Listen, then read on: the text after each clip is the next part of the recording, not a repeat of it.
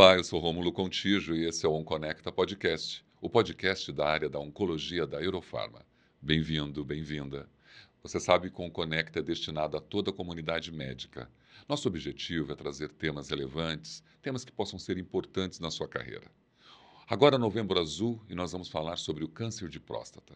Trouxemos dois profissionais incríveis. Eu vou apresentar eles para vocês porque o currículo é extenso e maravilhoso. Conosco, Dr. Giovanni Scala Marchini, assistente coordenador científico do Grupo Litiase Renal e Endurologia do HC-FM USP. Dr. Giovanni também é doutor em pós-doutor pela disciplina de Urologia do HC-FM USP. MBA em Gestão de Clínicas e Hospitais pela FGV. Coordenador do Ambulatório de Urologia do HEC-FM USP. E também CEO da Neoclean, especialistas em urologia. Muito obrigado pela presença. Muito obrigado pelo convite.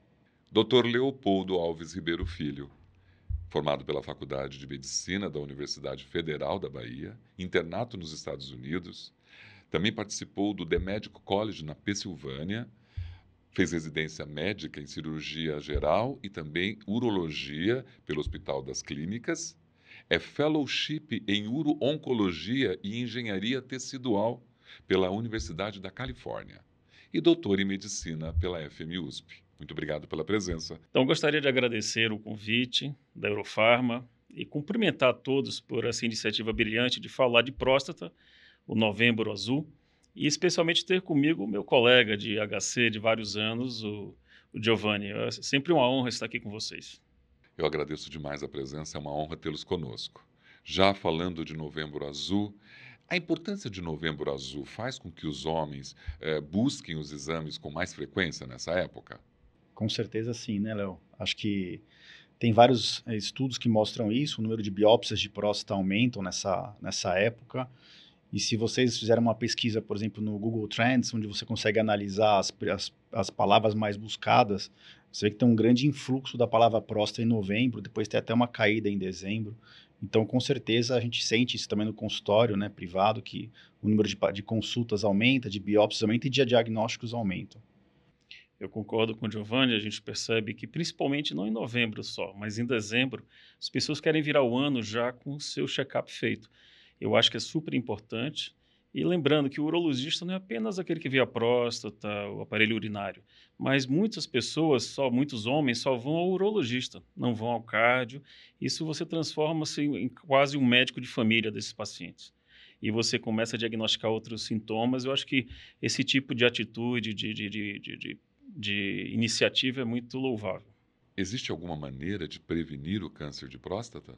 Acho que quem souber isso ganha um bilhão de dólares, né? Porque não existe maneira de você prevenir. O que a gente faz é detectar precocemente quando você tem mais instrumentos para atingir a cura. Então, claro, de uma forma geral, se você é, se mantém com índice de massa corpórea adequado, não engorda, come vegetais, faz atividade física, se hidrata, são maneiras gerais de você diminuir câncer. Mas você prevenir o câncer de próstata, acho que não. O negócio é detectar precocemente. Esse é o objetivo do, do Novembro Azul. É isso mesmo, né? Às vezes a gente chama a campanha de, de, de, prevenção de câncer de próstata, mas na verdade é uma prevenção, secundária, né? É diferente de você falar, não fume para não ter um câncer de pulmão, que é uma prevenção primária, né? Então a prevenção secundária é você fazer o diagnóstico precoce para conseguir um tratamento eficaz com baixo, baixo risco ao paciente. Né? Então acho que o Léo resumiu bem aqui que a vida saudável é a grande prevenção ao câncer. Doutor Leopoldo, ou doutor Giovanni, diz para mim, o aumento do PSA já determina que a pessoa tem o câncer de próstata? Na verdade, o PSA é uma enzima que é, foi feita para é uma enzima para dissolver o esperma, ele vai fazer o esperma após a ejaculação ela cai um pouquinho no sangue. Então, ela não é feita para detectar câncer de próstata. É um excelente marcador. Começou em, 90, em 1985 e mudou a história do câncer de próstata e até hoje é utilizado. Mas para ver, por exemplo, o tamanho de próstata, não. O que a gente vê é o tamanho, o toque, são exames de imagem, mas o PSA aumentado, ele acende uma, uma luz amarela para a gente investigar se o indivíduo tem ou não câncer de próstata, para a gente ir mais a fundo. Aproveitando, falando de PSA, eu queria saber, uma alteração do aumento do PSA, ele já determina né, uh, que o indivíduo está com câncer? Também não. ele não, o, o antígeno é específico da próstata. O aumento dele, é, ou que a próstata aumentada, ou produzindo mais especial, ou tem um tumor, ou uma infecção também. Eu já vi pacientes com PSA de 50, 100 e não estarem com tumor, só com infecção, uma, uma prostatite aguda. Mas é claro, ele não, ele não é específico de câncer. Um aumento de PSA não diz que a pessoa tem câncer, apenas sugere que você investigue e para realmente a gente ter o diagnóstico, nós temos que fazer uma biópsia. É, o PSA, como o Leopoldo explicou, ele é específico da próstata, não do câncer. Então ele pode se alterar em várias situações. Então a gente sempre olha o PSA em relação ao tamanho da próstata, ao nosso toque ou ao ultrassom, por exemplo, ou a uma ressonância, se a gente quiser um exame mais moderno. Mas o PSA ele tem o total e tem o livre. E a gente usa essas correlações em relação ao PSA total em relação ao tamanho da próstata, que a gente chama de densidade do PSA, ou o PSA livre dividido pelo total, para ajudar no raciocínio. Então, tem situações em que se o PSA está muito alto para uma próstata pequena, por exemplo, só o PSA total já ajuda o nosso raciocínio, já aumenta a suspeita por um câncer ou quando tem pouco PSA livre dividido pelo PSA total, isso também é um indicativo secundário de que a gente pode estar diante de um tumor maligno e não só um crescimento benigno da próstata. Então, existem vários substratos, isso acho que é uma grande crítica ao homem não acompanhar com o urologista, porque esse refinamento da análise do PSA só o urologista sabe fazer. Em geral, os clínicos, os cardiologistas que às vezes fazem os check-ups dos pacientes, eles não têm essa noção tão específica do PSA e de medicamentos ou é, situações que podem mudar o valor do PSA ao longo da vida daquele paciente. Né? Então, resumindo, existe sim vários subtipos de PSA e a gente usa isso no nosso dia a dia para ajudar nesse rastreamento. É interessante vocês falarem sobre isso, porque eu queria fazer essa pergunta. Existe correlação da hiperplasia benigna da próstata com o câncer de próstata? Veja bem, uh, existem indivíduos que não têm hiperplasia e têm câncer, e tem gente que tem as duas coisas. Não existe uma relação direta entre hiperplasia e câncer. Né? Muito se fala se a influência hormonal, a testosterona, no caso a presença, seria um, fator carcinogênico, se ela induziria o câncer. Isso é motivo até de discussão e briga mesmo em, em debates, no, em congressos, né? Alguns advogam que, por exemplo, que homens castrados, os castrati, que eram cantores da Idade Média, que não podiam engrossar a voz, eles não desenvolviam nem problema de próstata, nem câncer de próstata. Por outro lado, pessoas que têm hipogonadismo, às vezes, têm mais câncer de próstata do que aqueles que têm uma testosterona normal. Então, essa correlação direta entre testosterona, que induz o HPB, que aumenta a próstata, e o câncer de próstata não é tão bem estabelecida. O que a gente sabe é o seguinte: se você tiver um câncer de próstata e tiver, então, uma, um suplemento com testosterona, seu câncer de próstata pode crescer ainda mais. Aproveitando, você poderia me dizer quais são as medidas mais efetivas de controle? Bom, veja só, quando o paciente vem no urologista, você não apenas se preocupa com os níveis de PSA e também não só faz o toque retal. Você faz uma série de perguntas para saber se ele está urinando bem, se ele levanta à noite para urinar, se ele tem a sensação de resíduo pós-miccional, se ele tem aquele desejo imperioso de urinar naquele momento, ou seja, urgência miccional. Existem vários, é, digamos, a gente faz um, um, um symptom score, um score de sintomas, e isso é o que define se o indivíduo tem ou não sintomas de prostatismo, de HPB. Muitas vezes o paciente pode ter sintomas de prostatismo e não ter nem, nem elevação de PSA e o toque pode ser normal. Né? Então, a gente aproveita esse momento não apenas para ver o câncer de próstata, mas avaliar a saúde masculina como um todo. Né? Eu tenho uma pergunta um pouco mais técnica que vou até ler. Diante de uma suspeita de CAP, a ressonância magnética funcional da próstata substitui a biópsia? A ressonância, na verdade, ela foi introduzida nos últimos anos no Brasil, já estava sendo usada há um pouco mais de tempo fora. A ressonância tradicional de próstata nunca ajudou muito o urologista é a ressonância mais recente, que é a, a gente chama de multiparamétrica, né? são múltiplos parâmetros de aquisição que o radiologista junta para gerar um score de risco, que a semelhança do, do câncer de mama, né? do, do outubro rosa, é o câncer de próstata, então esse score chama PIRADS né? na próstata. Então, quando existe uma suspeita no toque ou, na, ou no PSA de um câncer de próstata, está geralmente indicado uma biópsia, mas hoje é preconizado que antes da biópsia a gente faça, peça a ressonância.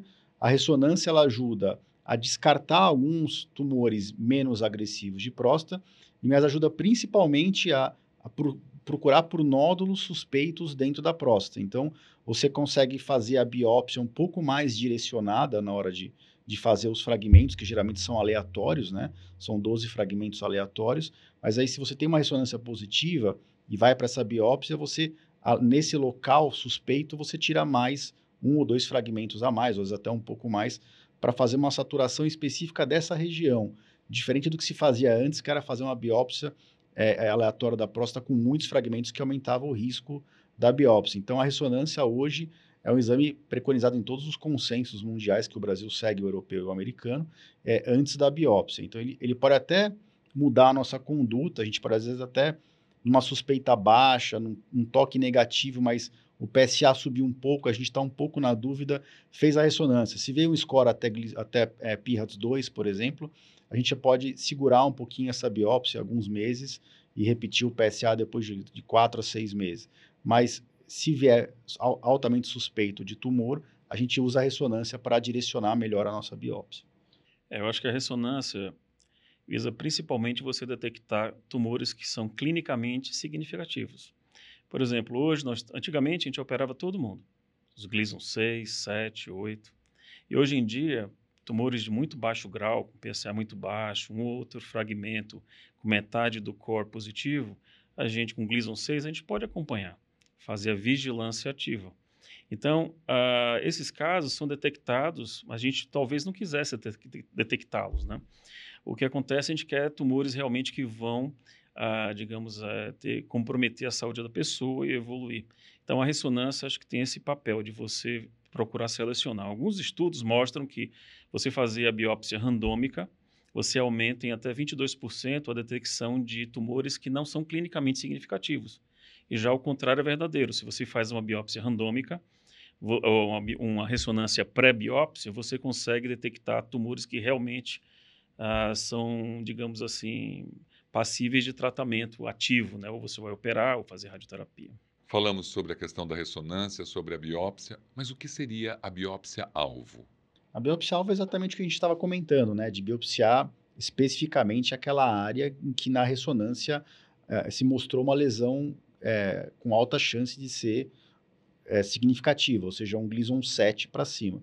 Acho que é importante, né? Como não é só de urologista que, tá, que vai ver essa, essa, essa gravação, a gente falar que hoje, basicamente, o Gleason vai de 6 a 10, né? E a gente classifica o Gleason 6 como baixo risco, o 7 como intermediário, o 8, 9, 10 como alto risco, alto risco de progressão da doença. E realmente o câncer de próstata tem uma sobrevida muito alta, acima de 90%, o que diferente de outros cânceres, o que só, por si só já mostra para a gente que a gente está super tratando alguns pacientes, provavelmente alguns pacientes que a gente não deveria tratar, que o câncer não avançaria, a gente não deveria tratar esses pacientes, que são, em geral, os pacientes Gleason 6 e um, alguns tipos de pacientes que têm o Gleason 3 mais 4, que é o Gleason 7. Então, na, no fundo, a gente não quer fazer esse diagnóstico, porque a gente vai acabar entrando na discussão com o paciente se tem ou não que tratar, e a ressonância ajuda exatamente a não achar esses tumores, porque, em teoria, ela tem uma sensibilidade baixa para achar os Gleason 6 e uma sensibilidade mais alta para achar Gleason 7 para cima, né? que é, que é a nota que o patologista dá na hora da biópsia. Então, a biópsia-alvo, basicamente, é uma biópsia focada é, nessa região. Lógico que a gente, a, a, gente ainda não abre mão da biópsia randômica, né? É, é, é, preconizado que se faça, até porque o câncer de próstata, na maior parte, em grande parte dos casos, ele é multifocal, ele está em mais de um local da próstata. Quer comentar, Léo? Eu concordo com você, Giovanni. Eu acho que, além da biópsia dirigida naquela região que é suspeita na ressonância, a gente deve aproveitar a ocasião, o paciente está lá preparado, sedado, faz a biópsia randômica também. Chama como de comentou de saturação, que você tira, é como se fosse mais de uma biópsia ao mesmo tempo. Embora hoje em dia existem estudos que só estão fazendo, por exemplo, os escandinavos, eles só fazem a biópsia na área, digamos, que está sugerida pela biópsia-alvo, sem fazer a randômica. Então, justamente para evitar um, é, um, diagnóstico de, desses tumores não tão, ah, não tão clinicamente significativos. Mas eu concordo com ele. Eu, eu geralmente também peço tudo junto, porque já pensou, se não der nada, continuar, daqui a pouco você volta a fazer uma nova biópsia, é um preparo, o paciente tem que fazer lavagem, é um, um flit enema, muitos não gostam. Então, eu acho que a gente tem que aproveitar esse momento para fazer a biópsia randômica também. Né? Mas o, o, uma coisa que eu queria falar, porque alguns anos atrás se falou assim, um, algumas sociedades de epidemiologia né, canadense, americana, falaram assim, olha, não se precisa mais fazer screening de próstata. Né? Eu acho que aí, aí aumentou a idade, era 40, puxou para foi para 55, alguns falaram que não era necessário fazer do ponto de vista de saúde pública. E realmente, em alguns lugares, não começou a se fazer mais PCA e toque. Alguns homens acharam ótimo não fazer toque, mal sabendo eles que depois de algum tempo os índices de tumor clinicamente significativo eles aumentaram bastante e é o número de mortes também. Hoje já se sabe, se você faz o screening, você consegue prevenir o óbito né, nesses pacientes que fazem screening e, e doença metastática em até 30%. E alguns pacientes que foram, não foram, fizeram screening por conta desse achado epidemiológico lá atrás, eles processaram o governo americano porque foram detectados com tumores metastáticos. E eles poderiam ter feito um diagnóstico mais precoce. Então, eu, eu acho que além da gente fazer o Novembro Azul e reforçar a importância de se fazer o screening prostático. Em relação à idade, Giovanni, o que, que você acha? Quantos anos você recomenda os pacientes a fazerem o screening? É, o screening clássico com PSA e TOC, todo mundo acima de 50. Eu meio que sigo o guideline europeu, que o americano está muito parecido, né? Todo mundo acima de 50. Quando o paciente tem fator de risco, um paciente familiar de primeiro grau ou pacientes afrodescendentes, está indicado fazer com 45. Mas se o paciente já acompanha comigo desde antes, com 35 anos, 40 anos, por saúde geral, eu peço exame geral para ele uma vez por ano, a cada dois anos, eu não vejo um problema eu ter um PSA dele colhido, né? Só não vou fazer o toque. O toque geralmente eu começo com 50 anos. É, eu concordo com você. Eu acho que se a gente já acompanha o paciente, quando começar 40, 40 e poucos anos, eu já peço o PSA e acompanho. Se o PSA abaixo de 1, esse paciente tem um baixíssimo risco de desenvolver um tumor de próstata nos cinco anos subsequentes. Então, eu acho que essa estratégia que você mencionou, acho que eu também adoto no meu consultório. Né? E realmente, em alguns locais da Europa, eles preconizam o, o screening a cada dois, quatro anos, acima de 55. E também existem estudos mostrando que se você começa antes dos 55, você tem um benefício maior, porque o câncer de próstata mais letal é aquele que geralmente aparece nessa faixa, entre 50 e 60 anos, geralmente esses tumores são mais agressivos. Tumores que aparecem depois dos 70, geralmente eles têm um comportamento indolente. Então a gente quer detectar aqueles pacientes mais jovens que têm esses cânceres que são talvez de difícil controle. Né?